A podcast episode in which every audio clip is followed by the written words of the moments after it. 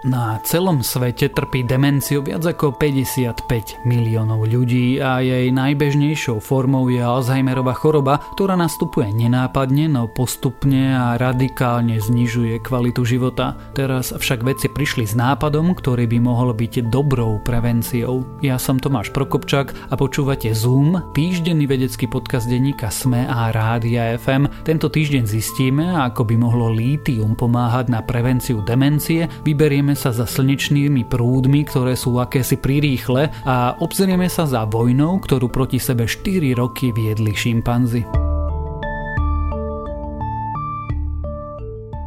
Zo začiatku sa prejavuje nenápadne. Pri prvých príznakoch, medzi ktoré patrí napríklad zabúdanie, mnohí iba mávnu rukou a pripíšu ich pribúdajúcim rokom. Starecká demencia je však vážna duševná choroba, pri ktorej dochádza k úbytku intelektu, porúcham krátkodobej pamäti aj úsudku. Môže dokonca spôsobiť aj zmenu osobnosti a správania. Na celom svete trpí demenciou viac ako 55 miliónov ľudí, pričom jej najbežnejšou formou je Alzheimerová choroba. Napriek tomu, že je hlavnou príčinou úmrtia staršej západnej populácie, v súčasnosti nie je k dispozícii žiadna preventívna liečba. Zmeniť situáciu by mohla štúdia, ktorú nedávno uverejnil odborný časopis PLOS Medicine. Vedci z Cambridgeskej univerzity v nej naznačujú, že vhodným adeptom na prevenciu demencie by mohlo byť lít litium. Vedci analyzovali údaje pochádzajúce od pacientov, ktorí mali nad 50 rokov a v rokoch 2015 až 2019 využívali služby duševnej starostlivosti v britskej nadásii Trust. Žiadnemu z nich nebola v minulosti diagnostikovaná demencia ani mierna kognitívna porucha. Z 29 600 pacientov, ktorých zahrnuli do analýzy, len 548 lekári liečili lítiom. Ich priemer Priemerný vek bol 74 rokov a 40% z nich tvorili muži. Výsledky analýzy ukázali, že u pacientov, ktorí dostávali lítium, bola menšia pravdepodobnosť vzniku demencie ako u tých, ktorí ho nedostávali. V štúdii však vedci kontrolovali aj ďalšie faktory, ktoré by mohli ovplyvniť vznik demencie, fajčenie, užívanie iných liekov či ďalšie fyzické a duševné choroby. Aj potom bolo užívanie lítia v analýze stále spojené s nižším rizikom demencie demencie a to u krátkodobých aj dlhodobých používateľov. V minulosti už vyšlo niekoľko štúdií, ktoré navrhli podávanie lítia ako potenciálnu liečbu pre ľudí, ktorým lekári diagnostikovali demenciu alebo skoré kognitívne poškodenie. Stále však chýbali informácie, či by lítiu mohlo byť vhodným adeptom na oddialenie alebo dokonca zabránenie rozvoja demencie, keďže aj v tejto štúdii mali veci k dispozícii len malú vzorku pacientov, ktorí dostávali lítium, je nutné, aby ho otestovali ešte vo väčších klinických štúdiách, až tie ukážu, aký veľký je jeho potenciál pri prevencii demencie. V slnečnej plázme vedci objavili vlny, ktorých existenciu nedokáže vysvetliť žiadna súčasná teória. Pohybujú sa opačne a rýchlejšie ako by mali. Objav slnečných vln opísali teraz v časopise Nature Astronomy. Vnútro hviezd nevedia vedci pozorovať bežnými astronomickými postupmi, no našťastie sa mnohé ich vnútorné procesy prejavujú na plazmovom povrchu. Pri skúmaní týchto štruktúr vedci objavili vlny, ktoré sa správajú ako víry. Ide o vysokofrekvenčné akustické vlny, ktoré sa v slnečnej plazme pohybujú opačným smerom ako Slnko obieha vlastnú os a zároveň sa hýbu trikrát rýchlejšie, než predpovedajú hypotézy. Ich zvláštne vlastnosti naznačujú existenciu neznámych neznámej slnečnej fyziky. Zarážajúce je najmä rýchlosť vln, ktorú sa vedci snažili vysvetliť tromi možnými príčinami. Za ich rýchlým pohybom mal byť buď magnetizmus, gravitácia alebo prúdenie tepla. Ak by výskumníci tieto vysokofrekvenčné vlny vedeli pripísať ktorémukoľvek z týchto troch procesov, nález by zodpovedal niektoré otvorené otázky o Slnku. Vedci však nedokázali vysvetliť objavené vlny ani jednou z troch navrhovaných príčin, vedie to tak novým otázkam o solárnej fyzike. Vysvetlením by tak pokojne mohla byť kombinácia viacerých faktorov. Procesy objavené na Slnku by sa možno dali vysvetliť aj vďaka dianiu na Zemi. Na našej planéte sa totiž podobné vlny vyskytujú v oceánoch. Takzvané rozbihov vlny sa tiež hýbu rýchlejšie, ako vedia vedci vysvetliť. Svetová odborníčka na primáty Jane Godalova sa roky nevedela spamätať z toho, čo zažila v Tanzánii na začiatku 70. rokov. Bola svetkyňou konfliktu medzi šimpanzmi, ktorý prirovnala k vojne jeden zo šimpanzov, Satan, si do dlane naberal krv z rany protivníka a pil ju. Ďalší odtrhal obeti kúsky kože. Videla aj kanibalizmus na mláďatách. Jediná dosiaľ zaznamenaná vojna medzi šimpanzmi napokon trvala 4 roky a skončila sa úplnou porážkou jednej komunity. Vedci roky skúmali príčinu krvavého konfliktu a našli aj paralely so správaním ľudí. Jane Godalova sa preslavila skúmaním života a správania šimpanzov. Šimpanziu komunitu Kasakela v Tanzánii začala sledovať v roku 1960.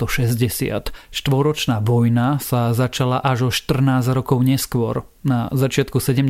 rokov sa začala komunita Kasekela postupne štiepiť. Šiesti zo 14 dospelých samcov trávili čoraz viac času o samote v južnej časti územia, ktoré obývala pôvodná komunita. Pripojili sa k nim aj mladý samec a tri dospelé samice s mláďatami.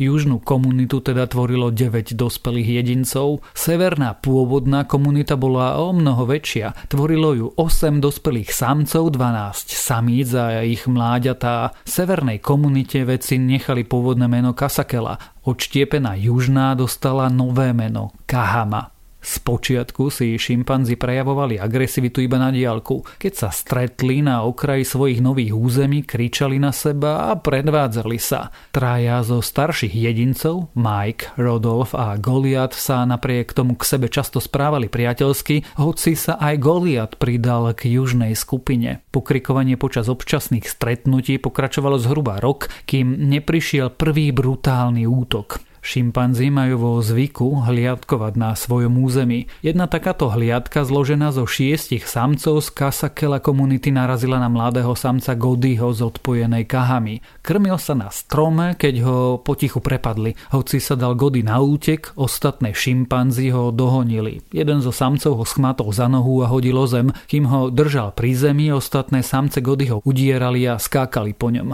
Hoci Gody po útoku ešte žil, bol ťažko zranený. V ďalších rokoch sa opakovali minimálne 4 ďalšie útoky, ktorých svetkami boli aj ľudia. Pri všetkých prevážila severná komunita Kasakela nad osamoteným jedincom z južnej Kahamy. Jednou z posledných obetí bol starý samec Goliat, obľúbenec Godálovej. Bol to iba druhý divý šimpanz, ktorý jej dovolil priblížiť sa. A je jeho ubili na smrť bývali kamaráti zo severnej skupiny a boli veľmi nevraživí. Zdalo sa dokonca, že útočníci po návrate k svojej skupine oslavovali, bubnovali na kmene stromov, hádzali kameňmi či konármi a počas toho hlasno kričali. Po zranenom Goliatovi už na druhý deň výskumníci nenašli ani stopy. Z celej skupiny zostali iba dve samice ich mláďatá, ale nakoniec zmizli aj tie. Komunita Kahama zanikla. Prečo sa teda komunita Kasekela vôbec rozpadla a čo viedlo k nevraživostiam? Niektorí kritici Godalovej práce si mysleli, že za rozpadom bol práve jej výskum, aby mohla šimpanzi sledovať zblízka, v parku Gombe dala postaviť krmnú stanicu s banánmi. Kritici tvrdili, že dve skupiny existovali ešte pred začiatkom Godalovej výskumu a stanica ich iba dočasne spojila. No potom sa opäť rozdelili.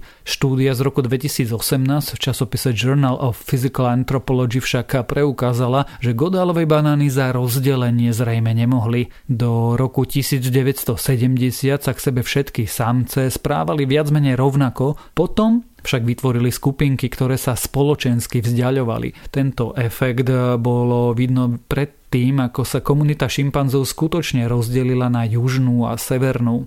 Na začiatku veľkého rozkolu medzi šimpanzmi bol podľa vedcov konflikt medzi troma vysoko postavenými samcami. Jedným bol nový alfa samec Humphrey a zvyšné boli bratia Charlie a Hugh, ktorí sa odobrali žiť na juh. K ich súboju o dominanciu zrejme viedlo súťaženie o dospelé samice, ktorých počet v skupine bol nezvyčajne nízky. V tom čase bol počet samíc a samcov takmer rovnaký, čo mohlo spôsobiť boje o dominanciu. Rozdelené skupiny potom s veľkou pravdepodobnosťou súperili o jedlo. Likvidácia susednej komunity zabezpečila, že členovia druhej šimpanzej skupiny mali viac prírodných zdrojov len pre seba. Šimpanzi sú najbližším žijúcim príbuzným človeka. Nečudo, že aj v agresívnom správaní týchto primátov našli veci podobnosť s ľuďmi. Aj v ľudských spoločnostiach vnútorné politické rozkoly či strata súdržnosti predznamenávajú rozdelenie na skupiny. Potom nasleduje boj o zdroje. Podobne ako ukázala štúdia o šimpanzej vojne v Gombe.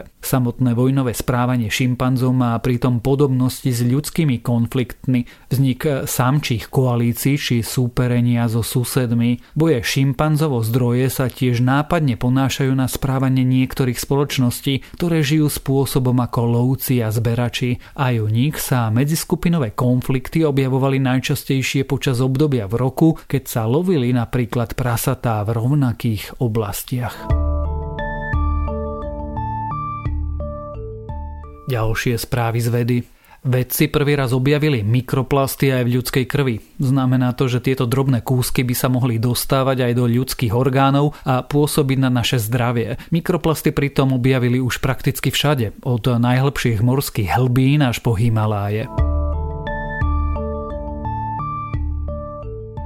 Ak by sme v budúcnosti chceli pátrať po stopách mimozemského života, dobrým cieľom by bol atmosférický metán. Vedci teraz určili podmienky, za akých by bola prítomnosť tejto látky dobrým dôkazom biologickej aktivity. Pavúky možno využívajú svoje siete nie len na chytanie koristi, ale aj na načúvanie. Nová štúdia naznačuje, že pri najmenšom niektoré druhy pavúkov môžu používať svoje siete ako akúsi audioanténu, ktorá ich dokáže varovať pred blížiacim sa predátorom či upozorniť na korisť. Na plúte objavili obrovské ľadové vulkány. Ich prítomnosť naznačuje zvláštny exotický povrch tejto trpasličej planéty, ktorý nasnímala prelietavajúca sonda New Horizons. Tieto ľadové sopky chrlia alebo v minulosti chrlili vodu a ľad, podobne ako sopky na Zemi lávu. Ak vás správy z vedy zaujali, viac podobných nájdete na weboch tech.sme.sk a primár.sme.sk. Počúvali ste Zoom, týždenný vedecký podcast denníka SME a Rádia FM. Zoom nájdete vo vysielaní rána na fm vo vašich mobilných podcastových aplikáciách, na streamovacej službe Spotify alebo na adrese sme.sk lomka Zoom. Ja som Tomáš Prokopčak a texty napísali Denisa Koleničova a Renáta Zelná. Za zvúk a postprodukciu ďakujeme Kristine Janščovej.